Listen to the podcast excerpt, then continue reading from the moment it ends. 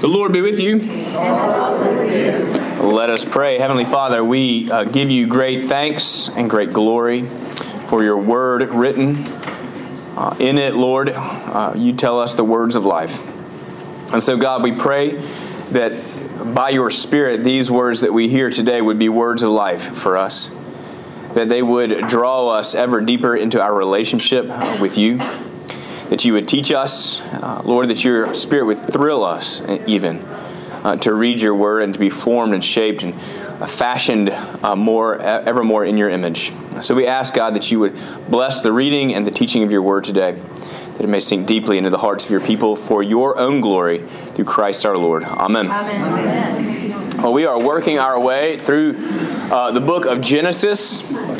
And we're doing that with the Essential 100. Now, I've ordered 50 of these books, and they're all gone, except for this one, which will go to the highest bidder.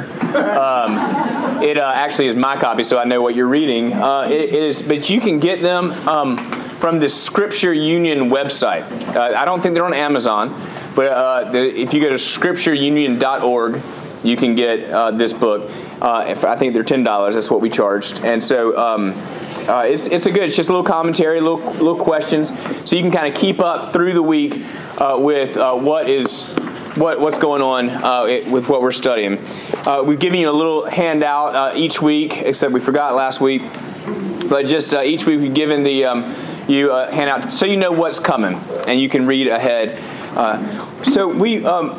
We're going through the Old Testament at the Essential 100.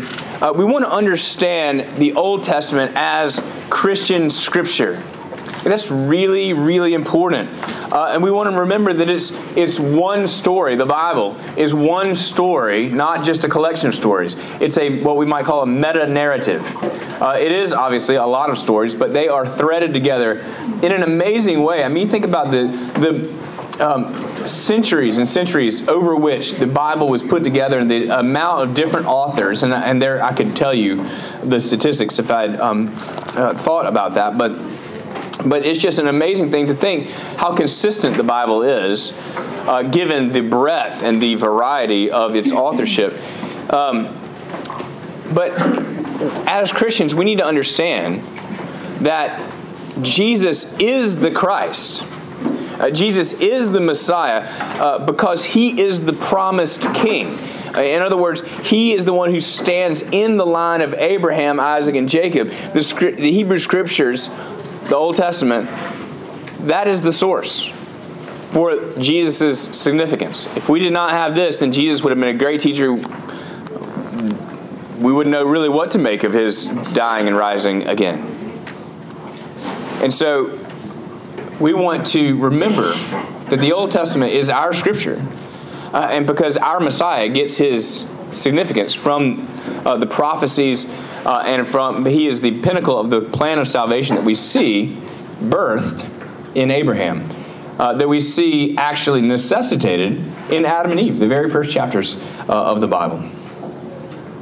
But let's admit that the Hebrew Scriptures are hard to understand. They seem archaic. They seem strange. Their society was so different. It seems that Jesus, the Old Testament has all these laws and commandments, and then the New Testament seems to kind of do away with those and has a different set of commandments, and sometimes those commandments seem to be contradictory. How do we understand those things? What was socially acceptable then is very likely not socially acceptable now, and in fact, for instance, slavery or the treatment of women or all sorts of things that seem repulsive to us are not addressed in a way that we wish they were. God seems angry. This is one I hear all the time. God seems angry and wrathful and not particularly like Jesus. What are we to do with that? So we've been trying to show, so far as we've gone through these stories, is to see that the character of God is actually consistent with what we know. I heard someone this week say that, a teacher say that there have been times in the history of the church where God has been known only as holy and not as loving. He said, but we seem to be at a place now where we want to know God as loving but not as holy. And so when I say things like God's judgment is a function of His holiness, that it occurred to me that may just seem weird. That may not make a lot of sense. But what I mean is that God, in His great love, both for Himself and for us, must judge those things that are evil. In fact, think of something that is awful that has happened to you, someone did to you, or maybe you can take a little less personal and happen to someone else. But nevertheless, if something really awful happened to you and God didn't do anything about it, He would not be loving, right? It's a function of His holiness. It is a consistency of His holiness and His love that He is a God of judgment. The problem is that we also stand in need of that judgment. So what are we to do? That's the gap. That's the gap that we are talking about between God, a holy God, and an unholy humanity, an unholy you and me. How do we have a relationship? So, of course, God is both loving and holy. So we've seen that God created. He created for His glory. He made us in His image. Humanity is the crown of creation, and yet there was a human departure from the will of God. And even there, we see God's grace, where He does not just wipe them out and start over, but He makes them clothes. There's a sacrifice to make those clothes. Humanity can't solve the problem of human departure. The solution comes from God, who initiates the process by virtue of relationship rather than rules. He calls Abraham, who is old and without child, and who's married to someone who is old and without child, and He says, "Your descendants will be more than the sand of the sea, and through your line all nations of the earth will be blessed." And then God waits 25 years before He gives him the child of His promise. And then He asks Abraham to sacrifice that son. It is an extraordinarily strange and wonderful story. So we've seen there was Abraham, then there was Isaac, the miraculous son of promise. Then there was Isaac had two sons, Esau and Jacob was in the line of promise. Jacob becomes Israel, and Israel has 12 sons, right? And so last week we saw Joseph, who was son number 11, but the first child of Jacob's first love, Rachel, who had been barren for many years. That Joseph comes when he's about 17, and he brags to his older brothers about these dreams that he has. Remember, he sees they're carrying sheaves, they're carrying the grain, big bundles of grain, and his sheaf stands up and their sheaves bow down, and then he goes before, and of course they don't think that's very cool, that he's not only that he's having the dreams, but he's telling them about them. He's kind of the favorite son, you know, he gets the coat of many colors. And then he has a dream where the sun and the moon, which would be his mom and his dad, and the 11 stars bow down to him. And, you know, the brothers, they've just kind of had it with that. And they sell him. They're actually going to kill him, but they end up selling him to Ishmaelites who take him to Egypt and sell him to Potiphar. And we talked about that. Jacob is in Egyptian jail. He does great in Potiphar's house. He gets, but then he gets wrongly accused. He ends up in jail. And what we didn't really talk about last week is that there's a chef and a royal cupbearer who are also in jail. They have dreams. Joseph interprets the dreams and says, you're both going to be released. I believe it was the cupbearer was released and restored to favor with Pharaoh, and then the chef was released and killed. He was executed. And the cupbearer remembers a couple of years later, Joseph says, "Remember me," and the cupbearer says, he will, but then he forgets. Until Pharaoh has a dream. And Pharaoh's dream is strange, and it's two dreams. And he has full, heavy, healthy cows that are swallowed up by very, very thin, sickly-looking cows. Seven healthy cows swallowed up by seven sickly cows. And I think there's also the ears of corn that are swallowed up by sickly ears of corn. Anyway, the cupbearer remembers that, there's this Hebrew in jail. Why don't you bring him out? He can interpret it. And he does. And then Pharaoh, in the weirdest job interview ever, makes him vice chancellor of the whole country. he says, you are obviously, God is with you and you are wise, and so we are going to make you in charge of everything except for me. So he was basically in charge of everything, sort of the prime minister of Egypt. And he becomes great in there, and they have these full years of produce, and they every year they store a fifth of that up in these grains. It says more grain than they can even count or measure. But then the famine comes, and that's where we pick up in chapter 42. What we said last week is that what is bad or unfair or unjust or unfortunate or unkind, that does not mean that God is absent. Right? Joseph got sold into slavery. You think, okay, well, he's sort of redeemed because he became the steward of Potiphar's house, even though he's sort of a slave. And then he gets wrongly accused. I mean, bad things happen to Joseph, but God is still with him. And so that was kind of the lesson that we held on to, that God is sovereign. And just because something is bad, God is totally in control. And he uses that for his good. So we're going to see that come to fruition today. So we want to pick up in Genesis 42. The 7 years of fullness have passed. We are now into the famine. Joseph has stored up the grain, and he begins to sell it. He's not just handing it out to the Egyptians. He's selling it. And actually, Pharaoh's greatness becomes exceedingly great because, in the end, because he sells, the people have to basically give themselves, even the Egyptians have to give themselves into slavery to Pharaoh in order to get the grain that had been stored up. But as we go through this, I want you to notice, as we go through the narrative, the power of guilt over these brothers. I mean, to me, that as I read through it a couple times, this was really a theme that I spoke to me, and I want to lift up to you. And I also want you to notice Joseph as the unlikely Savior. And that's really Joseph, of course, points ahead to Christ, and we want to see how he does that. So chapter 42 opens up, and Jacob sends 10 of his 11 remaining sons, because remember, Joseph, he thinks is dead. 10 of his 11 sons he sends to Egypt. He keeps Benjamin, who is Joseph's younger brother by Rachel, keeps him because he doesn't want him to get hurt. He doesn't care about the 10. No, he does. He cares about him. But why so many? Why send so many down to Egypt? Can you send just a few? I thought about that.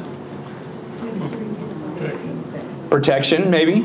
It took a lot of people to bring all back. So to carry all the grain back, for sure. But if they had stayed, they would have to eat, right? And so, at the very least, I think it's pragmatic that he sends them all to go eat, so what little food they have is shared among fewer people. So it actually makes sense. At first, I thought, why would the story go like that? But I think it makes good sense that because they'd had to eat. So, 42, verse 6. Now Joseph was governor over the land. He was the one who sold to all the people of the land. And Joseph's brothers came and bowed themselves before him with their faces to the ground. Here is the dream of Joseph's youth coming true. I had a dream last night that I just hope doesn't come true. I don't begin to. I actually left. My dream was I left this job and went to be an associate under Donovan Cain at All Saints, and and I was thinking this made good sense at the time, but what have I done? I just had such buyer's remorse. I wanted to come back, so I would just pray that never ever comes to fruition. But nevertheless, this really important. I mean, Donovan's a great guy. Don't get me wrong, but I don't want to work for him. So, yeah. So that's recorded. I know he can listen to it. I'll tell him myself. So, verse 7: Joseph saw his brothers and recognized them, but he treated them like strangers and spoke roughly to them. "Where did you come from?" he said. And they said, from the land of Canaan to buy food. And Joseph recognized his brothers, but they did not recognize him. Now, I have just spent a little time sort of imagining what it must have been like for Joseph. I mean, this is 20 years after they sold him into slavery.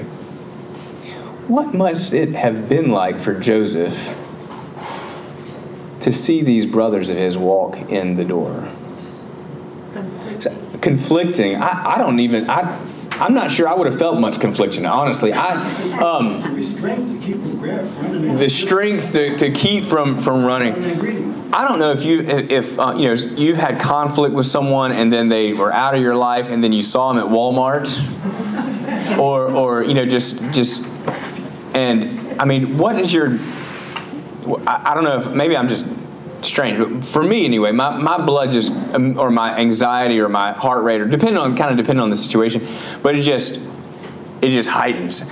I remember one time, I was actually a pretty good guy in high school, but there was one girl particularly that I was not a very good guy to, and I can remember I got a Facebook friend request from her, and I thought, oh heck, it just brought back all of a sudden all this feeling of guilt. I hadn't thought about that girl in years, and it brought all this feeling of guilt back.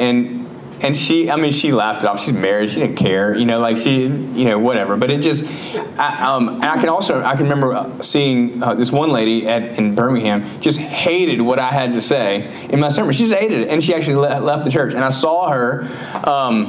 In Walmart, and she wouldn't look at me. I don't know if she recognized me or not, but just seeing her, like I just remember going, ugh. And maybe I'm strange. And depending on your personality, yeah. I mean, you might have a fight or a flight instinct, and I just it's hard for me to imagine that Joseph didn't have some of that. That he was in the moment. I mean, I don't know if he had kind of thought, I wonder, what if my family comes in and tries to get... there's no indication that he had thought about this earlier, but he sees them and he just treats them roughly. Like I just think, of course he did. They sold him into slavery and took that pretty coat. So, I just think it's unlikely that Joseph had his whole plan of reconciliation worked out. He treats them roughly, he accuses them of being spies. I know the book asks the question, you think he enjoyed that? Yes. Maybe. And the truth is, we don't know. If you think he enjoyed it, it's probably because you would enjoy it. I would. Wouldn't that be your first? It absolutely would be my first reaction. And absolutely. He was only 30-something years old. Right. So young. Right. Yeah. So yeah, he's probably in it about 37 or so. Anyway, he treats them roughly. He didn't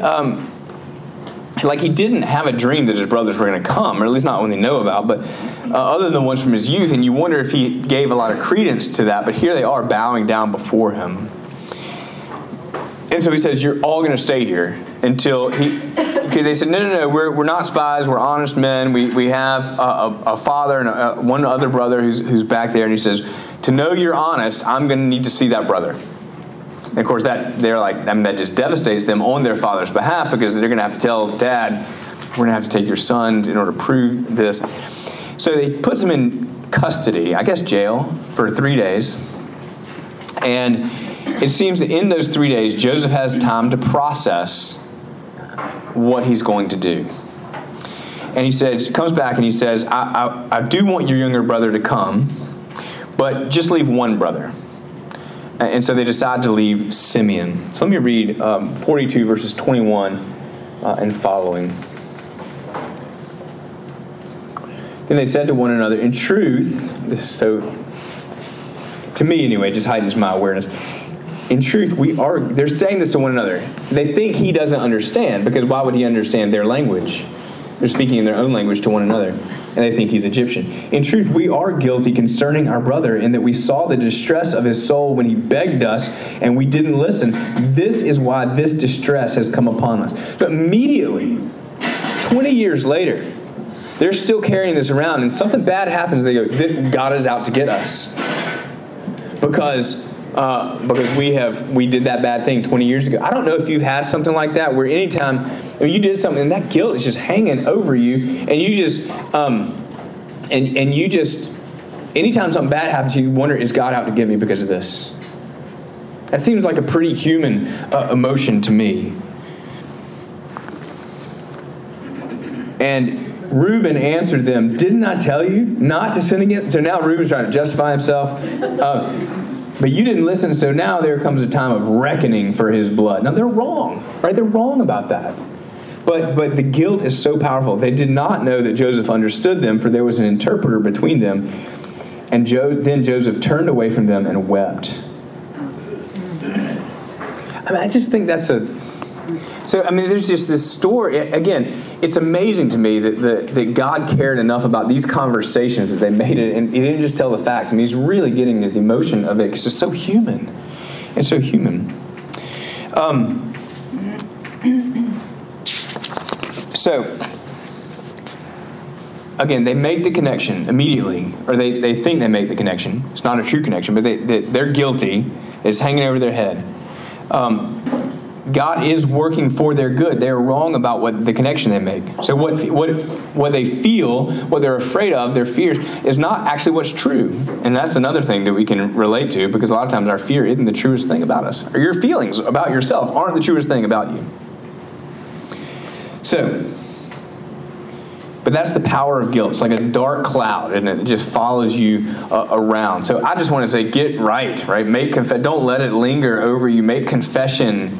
But the other thing I want to say is that we as Christians have a place to put that guilt. Now, there are earthly relationships that you need to do what's right. Don't just say, I'm forgiven, I don't need to worry about it. I mean, get right with the person. But you do have a place to put that guilt. Let's say that person says, I forgive you, but you just feel so bad about it. I mean, God has forgiven you on the cross. What right do we have to... I mean, we have a responsibility to get right with the people, but what right do we have to continue to hold ourselves accountable when God himself has forgiven us? You have a place to put that guilt, and that is on the cross, because it has been paid for.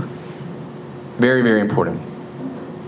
Now you can go talk to your therapist about that, but or your priest, but it is, because there's a lot to process. I admit that wholeheartedly. So Jacob fills up their sacks. I mean, Joseph fills up their sacks. They still don't know it's their brother. And he puts the money that they pay for back in their sacks, which is, I think, just an act of wonderful grace and love, for, particularly, I think, for his father. And they discover, what is their reaction? Oh, no, not, praise God, our money's here. I would think that I can go buy something. But they oh, no. 42:28b. At this, their hearts failed them, and they turned trembling to one another, saying, what is this that God has done to us? Their guilt. And he put it where they would not overlook it. Right. He knew they were going to find it. But their guilt was so powerful that it clouded their judgment, and all they could think is God is out to get us. It damaged their relationship with God because they could not trust his goodness. They would have known from their father that they were the lineage of God's chosen people. Abraham, Isaac, and Jacob, through them all in the nations would be blessed. They can look and say, we are the prosperity that is coming. There are 12 sons here. And yet God is out to get us. They could not see God's plan because of their own sense of guilt. To get right? Get right. But they couldn't tell their dad. It binds us up. I guess it's better. It's better to avoid things we might feel guilty for later. But we all know how that goes. So, what is this that God has done to us? So they get back to the land of Canaan. And they tell their dad, who says, of course, well, you're not taking Benjamin. I mean, you can leave Simeon down there, but you're not taking Benjamin. Poor Simeon. I just feel so bad for Simeon. But then what happens? They run out of grain again. They eat it all because, I mean, they're not boys. I mean, they have families. They go through their grain. And so they're finally, I mean, they're just torn up over this, but they finally decide, all right, we're going to take Benjamin. And, there's this sort of cool argument back and forth. Reuben and Judah and several of the brothers say, I'll be responsible for him. Woe be unto me if I don't bring him back to you. And they head back to Egypt. And then they take gifts, and I guess it was such a, it was probably very expensive to get pistachios and almonds in a time of famine, but they gathered these things up. They take double the money back just to prove to Joseph. And so they go back to Egypt, and they confess about the money, and they bring him his gifts. And he sends them on their way again. He still doesn't tell them that he's their brother. But this time they stash his own cup, Joseph's cup, in Benjamin's bag. And they send out, they let him go back with the full grains, and they send him back, or they send out the army to go say, hey, you've stolen this thing. And they say, well, of course we haven't. I mean, we brought you double the money. Of course, he let him keep the money. But he said, why would we do this? We're going to kill. I mean, it's a different time. We're going to kill anybody. I mean, they were really confident they could say that because they knew nobody would have done that in their family. We're going to kill anybody who did this. And, of course, it's in Benjamin's bag, right? Oh, my gosh. And they're just totally stunned. And they're just, and so they're sitting there. And all these trumped-up charges. And finally, Joseph gets really emotional. So now we're in, like, chapter 45. I love hearing all those pages turn. Good for you, bringing your Bibles. Good old Episcopalians.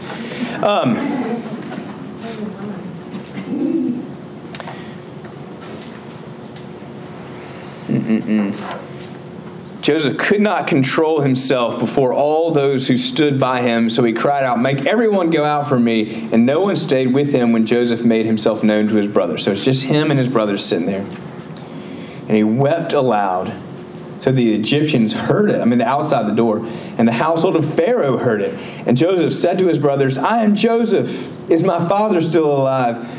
But his brothers could not answer him, for they were dismayed at his presence. I think that must be understated.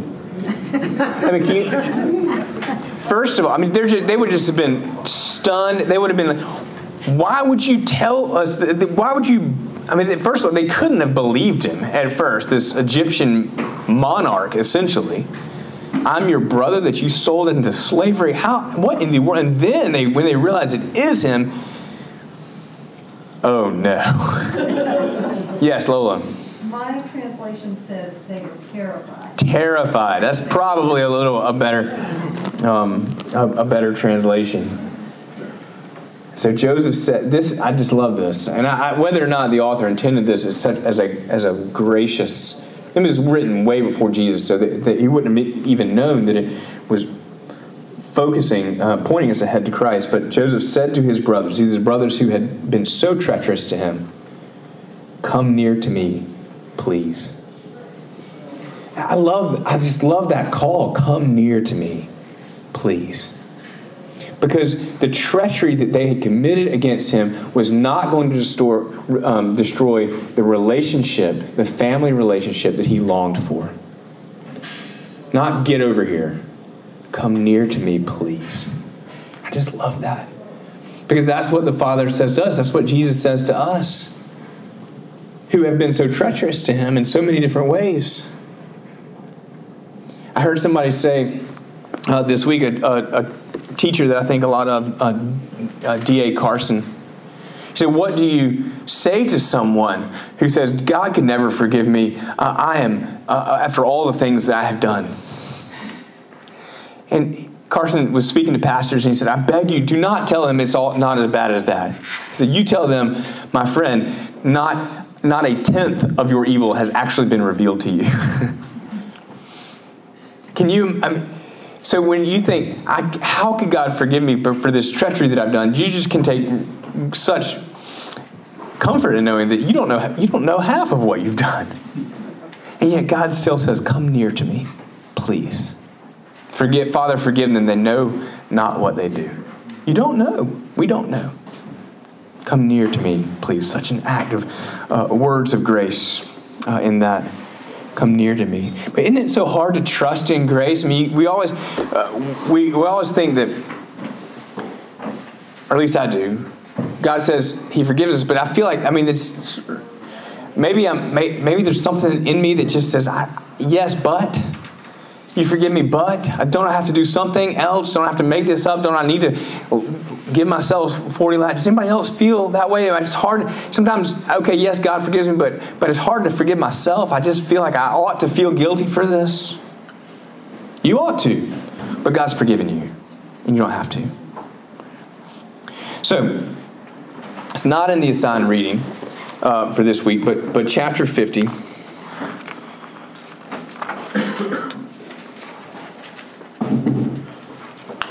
Verse 15. When Joseph's brothers saw that their father was dead. Now, so what happens, as you probably know, they go back. He says, I'm Joseph. They go get his dad. They tell him, your son's alive. We can't believe it. I don't know if they ever actually tell him what happened, but they bring him back down to Egypt. They're reunited. And yet the brothers are wondering, is he just trying to get his dad? So now, Jacob dies. When Joseph's brothers saw that their father was dead, they say, it may be that Joseph will hate us and pay us back for all the evil that we did to him. So even and they, for all these years, they still are wondering, is this forgiveness thing real? Again, that seems pretty relatable to me. Can God actually forgive us? So they sent a message to Joseph. They couldn't go talk to him face to face. They sent a message to Joseph saying, your father gave the command before he died. Say to Joseph, please forgive the transgressions of your brothers and their sin because they did evil to you. Jacob didn't say that. They're just afraid and they feel guilty. And now, please forgive the transgressions of the servants of the God of your father. Joseph wept when they spoke to him. His brothers also came and fell down before him and said, behold, we are your servants. I mean, they recognized the power differential. But Joseph said to them, do not fear. For I, and that, again, I mean, we hear that on the lips of Jesus all the time. Fear not. The most common command in all of Scripture, do not fear. For I am I in the place of God? As for you, you meant evil against me, but God meant it for good. You meant evil against me, but God meant it for good, to bring about that many people should be kept alive as they are today. So do not fear, I will provide for you and your little ones. So just, again, incredible demonstration of grace. I'm reading this and I'm thinking, wouldn't it have just been easier for God to have made it rain in Canaan than go through all of this? Why go through the famine and all these things? Wouldn't it be easier to make it rain? Because God is sovereign, but God is not efficient. God is sovereign, but he is not efficient. I mean, and I say that not as an observation. He doesn't do. We have a crock-pot God, not a microwave God, right? It takes a long time for God to stew these things, and we want the microwave, don't we? Lord, give me patience and give it to me now. That's right. But God is concerned with his covenant. God is concerned with his covenant. That through Abraham's family, all nations of the earth will be blessed. And he is going to protect and preserve that covenant. Now this is interesting because when we talk about God's sovereignty, the question always comes up, do you mean, well, so everything we do is just a script? You know, we have no control. No, we have free will. God is sovereign. He's in complete control, and we have free will. How do those will intersect sometime in eternity? He is sovereign. His sovereignty does not mean that we live according to a script, and so it's not clean like that. And so we have a responsibility to obey, to forgive, to apologize and seek reconciliation in things that we have broken, but also to trust his incredible, amazing grace. Joseph points us ahead to the greater Joseph, the unlikely Savior. Because no one, in the same way that no one would have thought a slave would be the instrument of saving God's plan to save humanity, but of course, if those brothers had died, then we wouldn't have Jesus. He's in their line. No one would think a slave would be God's instrument to save that line.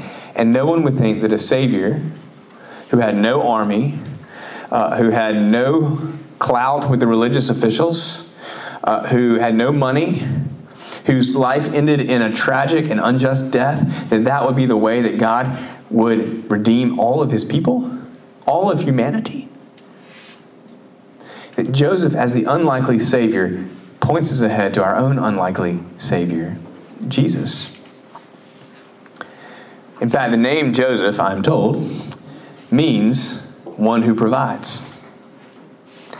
And in Christ, God has provided. I mean, obviously, the name Jesus is from Joshua, not from Joseph, but the word. But in Christ, God has provided His means of salvation.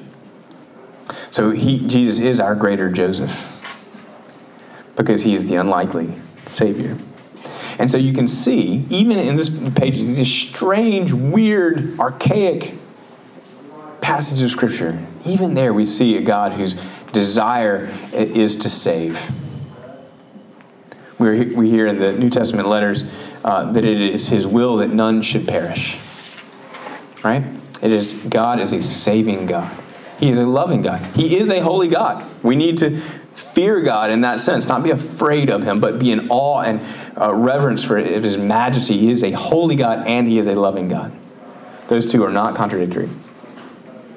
And so we see that in His love, He has solved the problem of His holiness for us who are unholy by giving us Christ. It's on the cross and we see the intersection of His love and His justice. So, a couple minutes. Questions, observations, things that were not clear. As we look ahead next week, Moses, calamity, and calling, burning bush is what we'll see. So, observations, questions. I have a question. Yes, ma'am. In reading this story, it refers to Pharaoh calling upon Joseph to interpret the dreams, and he refers to Joseph's God. Now, in my mind, I'm thinking the Egyptians had a variety of gods, mm-hmm. and I found it odd that Joseph would even recognize, or Pharaoh would even recognize that Joseph had just one God. That just seemed like it wouldn't have fit in with the culture at the time. So if you weren't able to hear Charlene, she said, how would Pharaoh recognize that Joseph just had one God? That's an insightful question. I mean, from Pharaoh's perspective, it's just what's one more, you know? But whether or not he kind of respected Joseph because of that. That was my take on it. Right, and in fact, I mean that was a witness to and it always is. I mean the way that our respect for our own God is a witness to those who have other gods, whether that god is money or sex or whatever it is, or Ra, the sun god. I mean it just still is a witness there. And did he respect him? Was it certainly a demonstration of God's power? Yeah. It doesn't seem that they turned themselves over to the worship of that one God. But nevertheless, they certainly gave Joseph favor and the freedom to worship that God. So. Possibly he had other Egyptians that were supposedly interpreters of dreams. Mm-hmm. Maybe he'd gone to them and they couldn't give him any kind of... Well, he had been. Yeah. It didn't... Then, no one... Could answer that. Yeah. Right. Mm-hmm. So and the cellmate, the old cellmate of Joseph, remembered him. Yeah, his interpretation came true. How he interpreted his dream, which came to fruition. Sure. Yeah, that's right. Carmen. At that time, there was a region very close in northern what is now northern Saudi Arabia, just on the other side of what would be the Suez Canal, that was becoming monotheistic. And so he came from an area in which it was known that there were beliefs in one God. It actually is not that far apart in time from when Egypt itself went through a great deal of turmoil because they had one of their pharaohs up and told them, hey guys, all these gods are wrong. Mm-hmm. There's only one. His name is Ra. Mm-hmm. The program. And actually, it was tough. It went back to doing it the other way around, but through the country just went completely out of whack for a while. Sure. And there seems to be chronologically a lot of correspondence between those two periods, because there were periods of extended famine that caused them to initially allow the one God. I don't want to get lost in the weeds of because I don't have the expertise to tell you when. I think that what is clear is that Pharaoh recognized mm-hmm. that Joseph's God had given him the right interpretation. So, but how the polytheistic, monotheistic Pharaoh was acknowledging that. All right, folks, that is what we got time for today. I hope that we'll see you in church, and God bless you.